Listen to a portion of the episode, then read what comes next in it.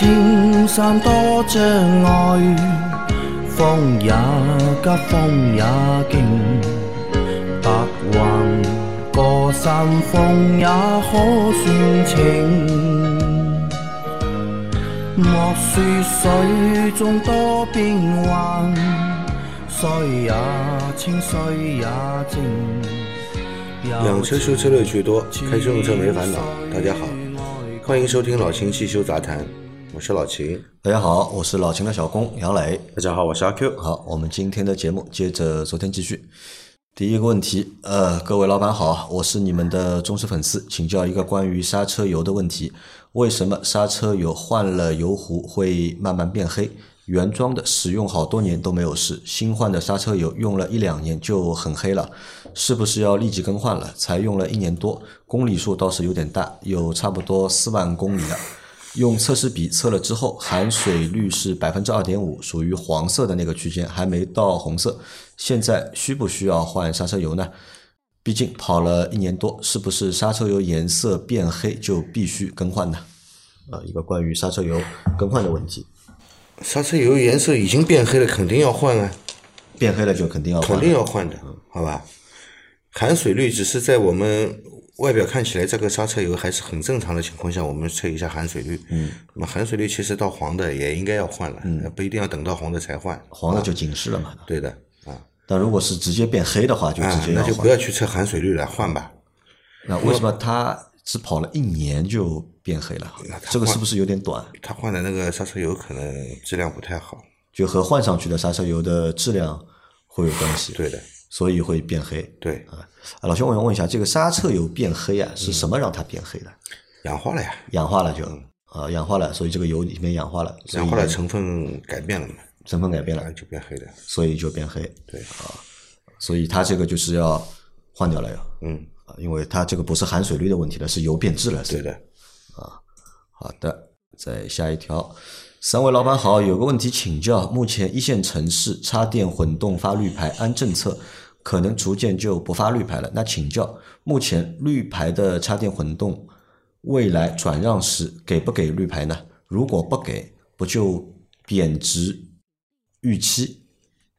谢谢，祝节目长虹啊！是关于插电混动的车，对吧？插电混动车嘛，绿牌嘛，因为是一个政策上的扶持嘛，嗯对吧？所以就是因为鼓励你去购买这个新能源车、插电混动的车，那么送你是限牌城市就送你绿牌。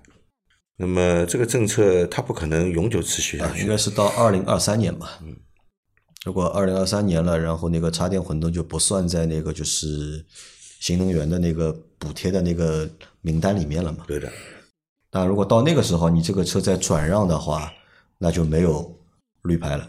因为大家要搞清楚，现在的就是所有的绿牌啊，它其实都是你要在购买车之前，你要先去申请绿牌因为绿牌不跟车，啊。对的，不跟车只跟人。你你这个人把这个绿牌的车卖掉了以后呢，牌照其实呢是已经还给国家了啊。啊，已经还给这个车管所了车管所了。你卖出去的这辆车是不带牌的，那么你接手的下家呢，他自己要去申请绿牌，才能把这个绿牌申请下来以后，才能把这个绿牌挂到这个车上去。车上去啊。对，但是我很好奇一个点啊，就是因为目前就是这个插电混动的车啊，它算是新能源车嘛，挂的是绿牌嘛。嗯。那如果等到二零二三年它不在那个新能源的补贴的那个名录里面之后啊，那它到底是挂蓝牌还是挂绿牌？当然挂绿牌了，还是挂绿牌？肯定挂绿牌啊。那它还是算新能源车啊，它已经不是传统燃油车嘛，它就不会挂蓝牌。但只是你这一类，嗯，你这一类没有补贴了，就享受不到补啊，享受不到补贴了。你只有纯动、纯电动的车才能享受补贴。倒不一定，不一定。为什么说不一定啊？因为刚才你们说的都是针对上海的，嗯，因为北京新能源车就比较特殊一点，它是北京插电混动就不算新能源车没有北京的绿牌是你只要摇号中标了，嗯，你这块牌是跟你人的，嗯你下一次换车也可以用这块牌继续去换，嗯，这个是没问题的。但是上海的话呢，因为我们在上海嘛，也只知道上海的一些政策。上海的话呢，政策之前之前的话呢是有一些波动的，怎么一个波动啊？之前呢就是说那个新车，如果说你买一台插电混动的新车，你需要去审资质、征信、驾照有没有违章，然后有没有地方安装充电桩等等一系列的一些东东西嘛。然后的话呢，但是呢，当年的话呢，你买二手车，这些都不需要审。嗯，所以说呢，二手车新能源的价格其实没有想象中跌得这么厉害，甚至于说比你买台新车还还要贵。但是的话呢，应该是在两年前吧，两年前的话呢，上海政府出了一个政策，就是说二手车跟新车同样需要呃审征信。嗯，然后那一下子的话呢，就是说，因为毕竟来说，上海这个地方的话呢，插电混动车很多都是用来跑营运车的，所以说这么一来的话呢，打打击了很大一部分人的一个，就是说购车的一个需求，或者说营运的一个需求在里头。但而且的话呢，就是说，如果是按照这一个政策往下去推的话，那基本上呃到二三年就可以见分晓。大概率的话呢，就是什么呢？就是二手车过户，你也也要就是说跟之前的政策一样，要么就就是你不跟之前政策一样，就是说什么呢？你有汽油牌照，我才可以过户给你。应该理论上就是汽油牌照吧？对因为你现在也不知道后面新能源牌照对吧？你不送对吧？如果你不补贴不送，我单独想买一个可不可以？因为我们现在知道是上海的话是一个人只能申请一张新能源牌照嘛。嗯。那如果像之前油车，可能有的人会有两张牌照、三张牌照。我如果还有一台电车，我还还想要一块新能源牌照，到底怎么解决对吧？我是去拍一块蓝牌挂在上面呢，还是怎么解决？这因为你手上如果已经有蓝牌了，再拍蓝牌是拍不了的，啊，对啊，只能有一块蓝牌嘛，对吧？之前名下有两张、三张的，是可以继续持有的，对吧？但是新增的，你就名下只要有蓝牌了，就不可能再不可以再参加这个牌牌照的拍卖了嘛？啊，对，但我在想，你像，比如我现在有两块蓝牌，嗯，对吧？到后面就是我也想把我那些车都换成电车，嗯，对吧？我能不能就是拿我的蓝牌去变成绿牌，可以挂在这个绿牌现在上也是可以的但是绿牌现在一人只能申请一张，嗯，你申请过了就不能再申请啊，了不是个，我不是我这个不是申请的，是我有蓝牌的，我挂在绿牌上呀。啊。现在不知道到底怎不是的么操作法，，这就变成什么知道吧？我本来就是有一个上牌额度的，这个上牌额度是我这个花钱拍卖的，我买买下来的。我上什么车不能上？我上燃油车可以上，我上新能源车为什么不能上呢？也是可以上的嘛。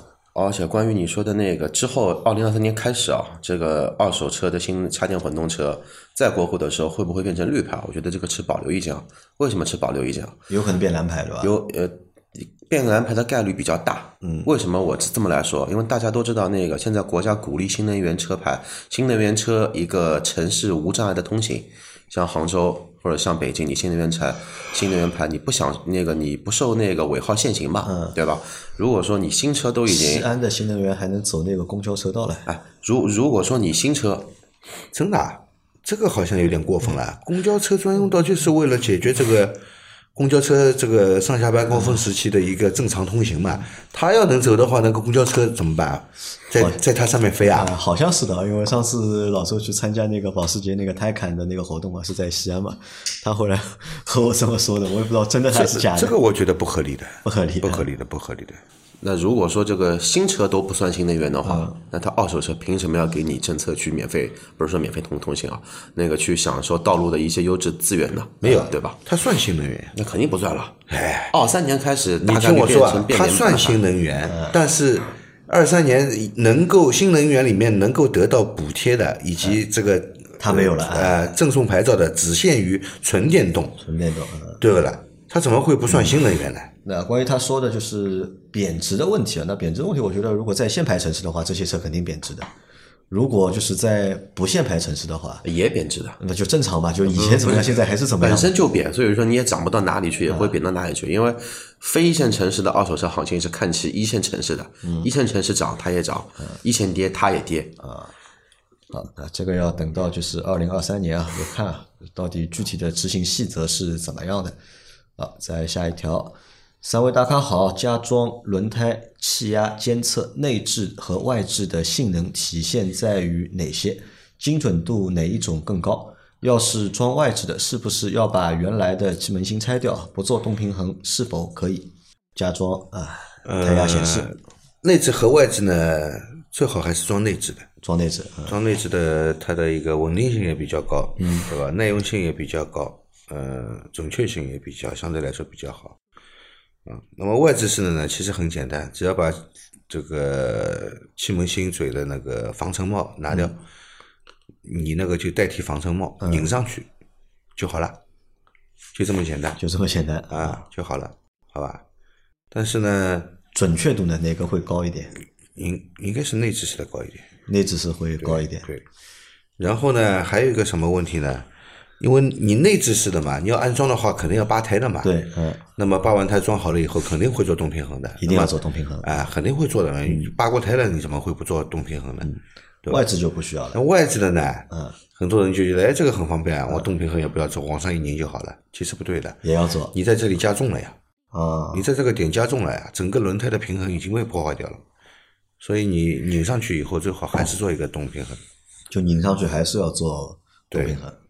再下一条，请教几位大师啊，卤素灯换装 LED 灯泡不带透镜那种，用了三年，灯泡四个，远近分开。这几天发现近光灯有点亮，但非常暗，晚上跟没开灯一样。远光灯珠正常。师傅测过车的插头是有通电的，告知 LED 的适配器坏了。问题是我远光灯正常，如果适配器坏了，按道理远光也不会亮，而且两边是同时不亮的。请教是什么原因？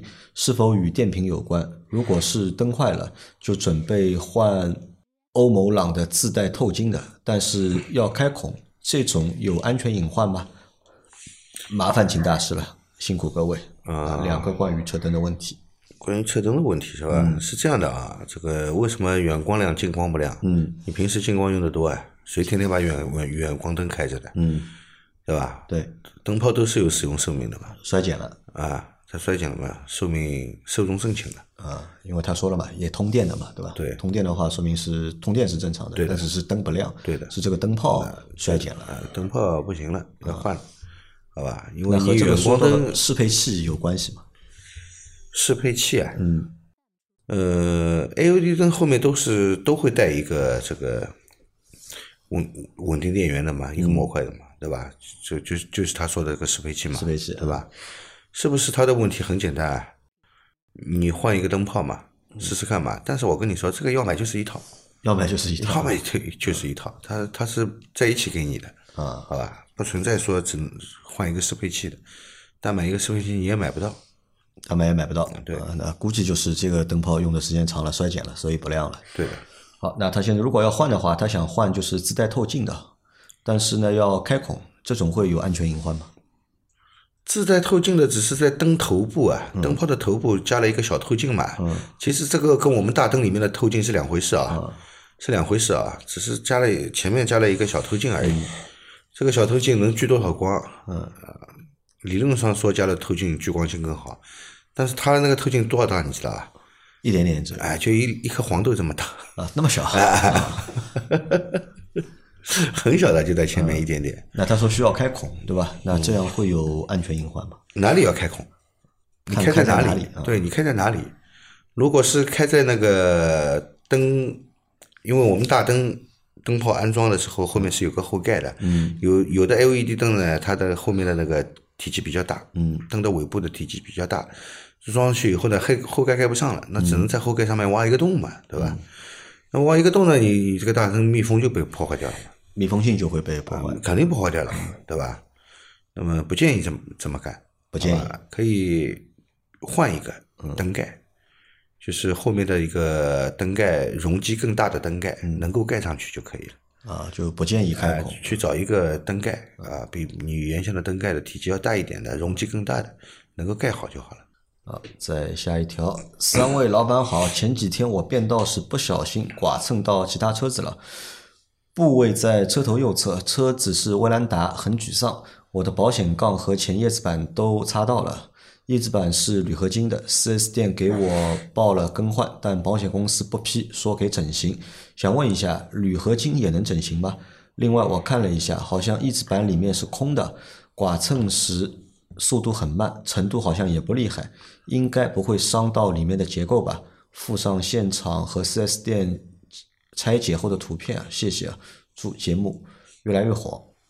就是保险杠对吧？碰掉了，嗯，4S 店让他换，给说给他换，但是保险公司不肯，对吧翼子板，翼子板，翼子板，它是铝的，啊对吧？它是铝的。一般说铝铝的那个覆盖件啊，发生事故以后啊，呃，4S 店都是给你换的。嗯，因为这铝的呢不太好整形，嗯，但是现在也有铝合金整形机的，嗯，但是这个整形的价格呢，要比普通的你这个钣金整形的价格贵得多，嗯，要贵好几倍，啊，那么其实有时候你如果一个翼子板本身价格不是太高的话呢，你整一下型呢，其实也差不了多少了，差不了多少。啊，这种情况下呢，还不如换个新的，嗯，对吧？还不如换一个新的。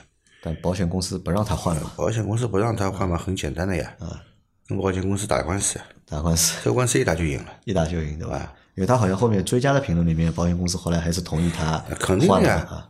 肯定的呀，很简单。嗯，我去四 S 店维修是正常的吧四 S 店说这个只能更换，对，这个维修的标准是由四 S 店来给出的，对吧？不应该是由保险公司来给出你保险公司你只是收了人家的保费，嗯，啊，不当然保险公司它是有定损员的，嗯，啊，我来定确认一下这个事故的损失到底是多少，对吧？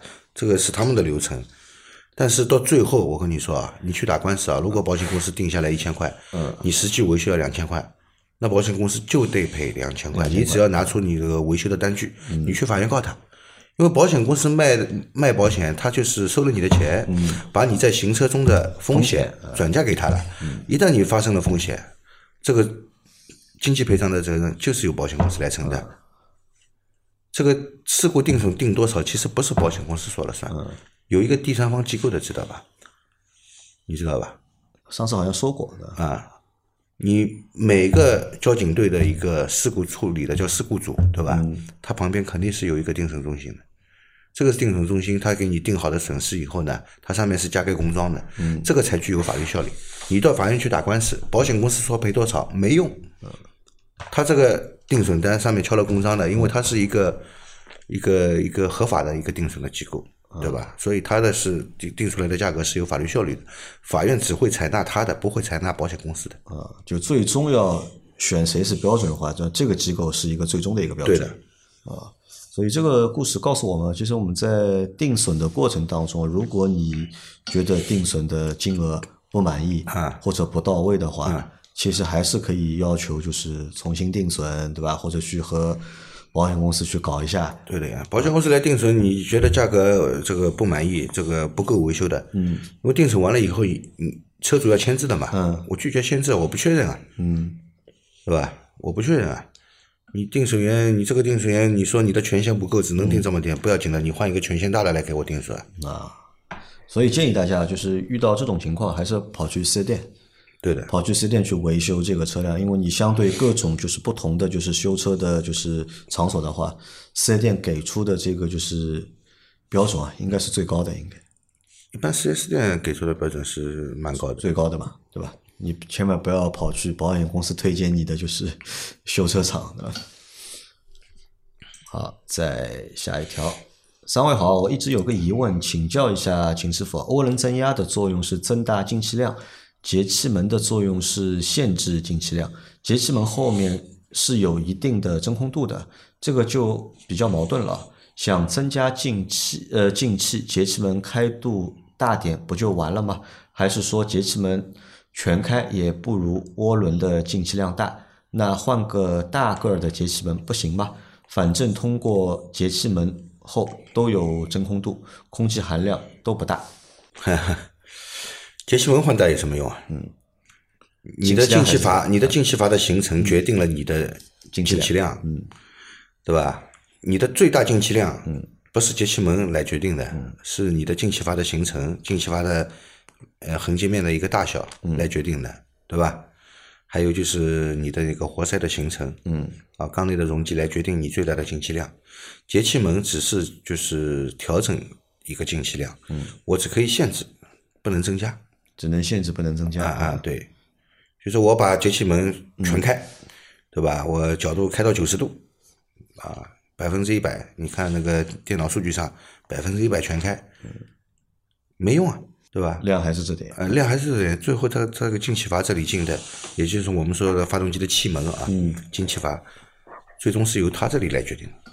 所以宝马你看，它有节气门，它后面那个进气阀的生成。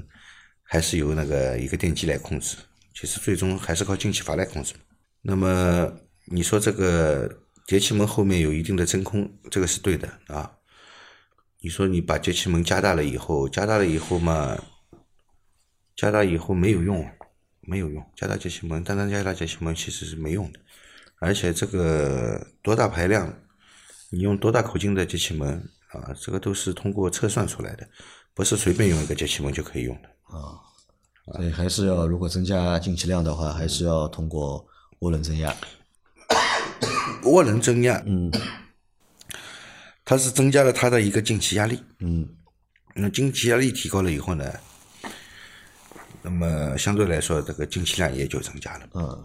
因为进气阀你打开的时间就是这么长，如果进气的压力更大，是不是进气量就更大？对，嗯对吧？因为它是增压压进去的，嗯，而不是自然吸进去的，啊，这个是有区别的，是吧？那么还有就是什么呢？就是你说那个涡轮增压进气量大，那么就换个机大的机器门，这个我们已经讨论过了啊。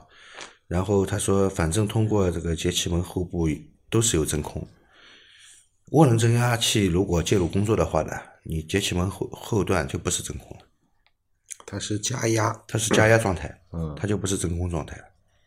对，只有什么情况下节气门背后是那个真空的呢？是节气门关闭的时候，或者说节气门突然它的开度变小的时候，嗯，背后会有一个那个真空的情况。对，然后真空的时候的话呢，如果说真空过度，那它就会有一个旁通阀，叫废气的一个阀，会把这个空气给排掉。因为如果说负压太大的话，你的进气管会受不了，会先瘪掉。这个就好比什么呢？对吧？家里面厕所，你对吧？排了个大条，比较臭嘛，对吧？你把厕所里面有窗户，你把车门呃，你把那个门都打打开，自然通风，这个就自这个就是那个通过节气门嘛，你就把门想成想当想成一个自然的一个通风的一个节节节气门吧，对吧？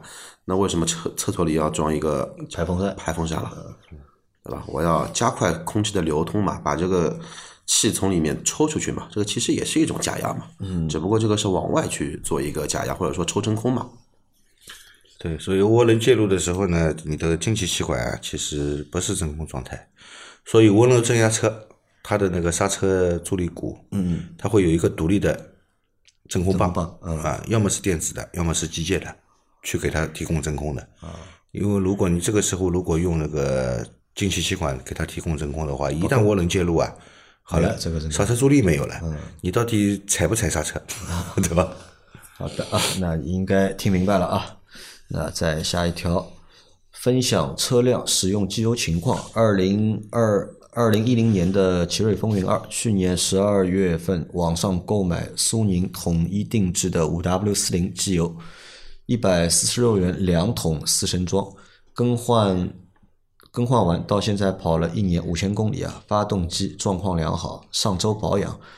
仍旧使用该机油，自吸车使用该车没有问题。另外还有一辆二零一四款雷诺克雷奥，目前一一万三千五百公里，13啊万十三万五千公里，八万公里使用循环机更换变速箱油。现在想拆油底壳，重力更换变速箱油，拆滤芯里面的铁滤芯是否应该更换？感觉清洗的话洗不干净啊，干脆直接换了安心点。金属的油底壳垫应该没有必要更换，洗洗重新安装，不能打打胶。纸滤芯必须更换了，这样更换没有毛病吧？啊，它有两说两件事情对吧？一是分享了在苏宁上买的，就苏宁定制的机油啊，他觉得用的蛮好，啊便宜啊，一百四十六元两桶四升装，啊这恭喜你啊，找到宝了。嗯，那你觉得没毛病，你就继续用嘛，对吧？只要你觉得开心就好。啊啊，好，那么我跟你说啊，这种机油肯定是一个低端机油，只适合你这种自然吸气的嗯低转速发动机。你换一个高转速发动机，换一个涡轮增压发动机，换一个那个精度更高的一个发动机啊，你看看这个机油还能不能用？发动机肯定会坏，就扛不住了，都？扛不住的啊，好吧？嗯，你只要你觉得用的好，你继续用没毛病啊。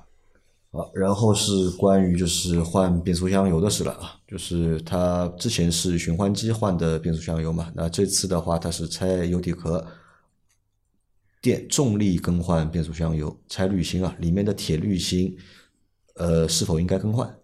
更换。铁滤芯应该更换。对，因为这个内置式的一个滤芯，它有纸质的，有石棉的，也有铁的，嗯啊，那么都是需要更换的，嗯，啊，因为他觉得洗不干净嘛，所以他就直接换掉了，嗯，安心一点啊。那金属的油底壳垫应该没有必要更换吧？油底壳垫呢，一般来说呢，这个密封件都是一次性的，嗯，拆下来就换。那么金属的油底壳，嗯，不用更换，清洗好以后照样使用，啊，啊，那他这样做的话，应该也没什么问题，对吧？他把铁滤芯也换掉了。嗯，好，再下一条，三位大师好，请问挡风玻璃的油膜有什么办法处理？有什么东西可以处理？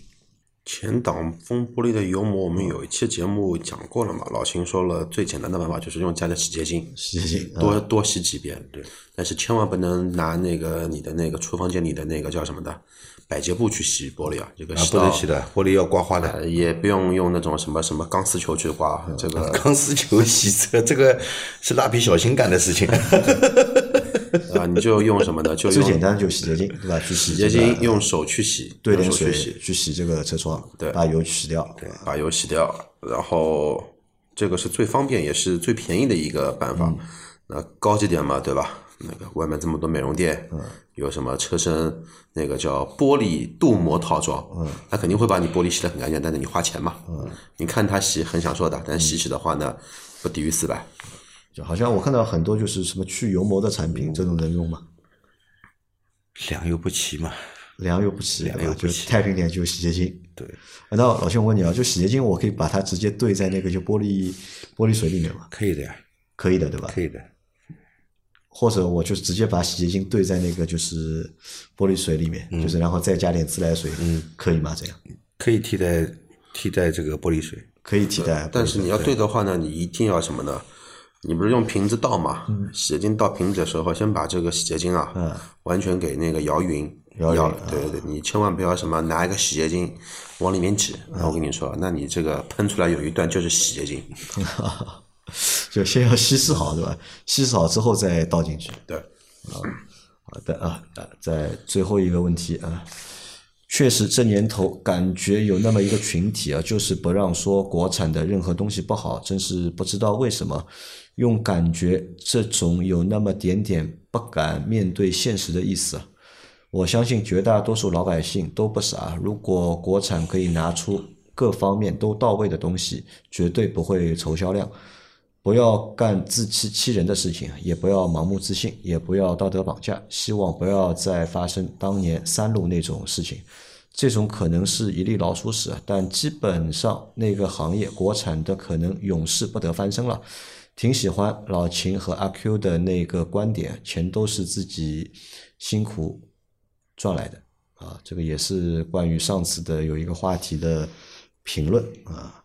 但是啊，我可以告诉你一件事情啊，就是根据目前的数据显示啊，国产的奶粉行业已经翻身了，对吧？经过了就是那一次事件之后啊，可能那次事件对整一个就是国产的奶粉行业啊，就是当时是有蛮大的打击，但是打击过后啊，其实这个行业重新洗牌，这个行业重新洗牌，然后就是各方面的监管啊，嗯更严格更严格，啊对吧？厂家因为因为消费者不买单了嘛，对吧？消费者就是害怕了嘛，但是还厂家这些厂家还是要存活下去嘛，还是要继续干下去，那怎么办呢？只能拼命的就是提高质量，提高产品的这个就是 性价比。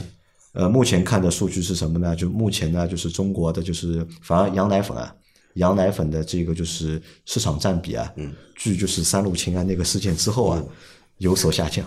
啊，因为国产奶粉现在也做得好了嘛。为什么呢？是因为三鹿那个事件以后出来了以后啊，羊奶粉涨了几倍，你知道吧？它不是涨百分之多少，是涨了几倍啊！这个太吓人了，嗯，对吧？这个其实也没良心啊趁火打劫啊这是。都是这样啊其实哪家有良心的对吧？商业的粉丝这个我们上次说过的嘛对吧？这个其实你看就是只要你就是做得好对吧？你用心做对吧？你价格便宜那其实就是会有市场嘛对。对吧？好吧那我们今天的这期节目也先到这里啊大家有任何关于养车用车修车的问题可以留言在我们节目最新一期的下方我们会在下周的节目里面一一给大家解答。我们明天再见拜拜。拜拜。拜拜。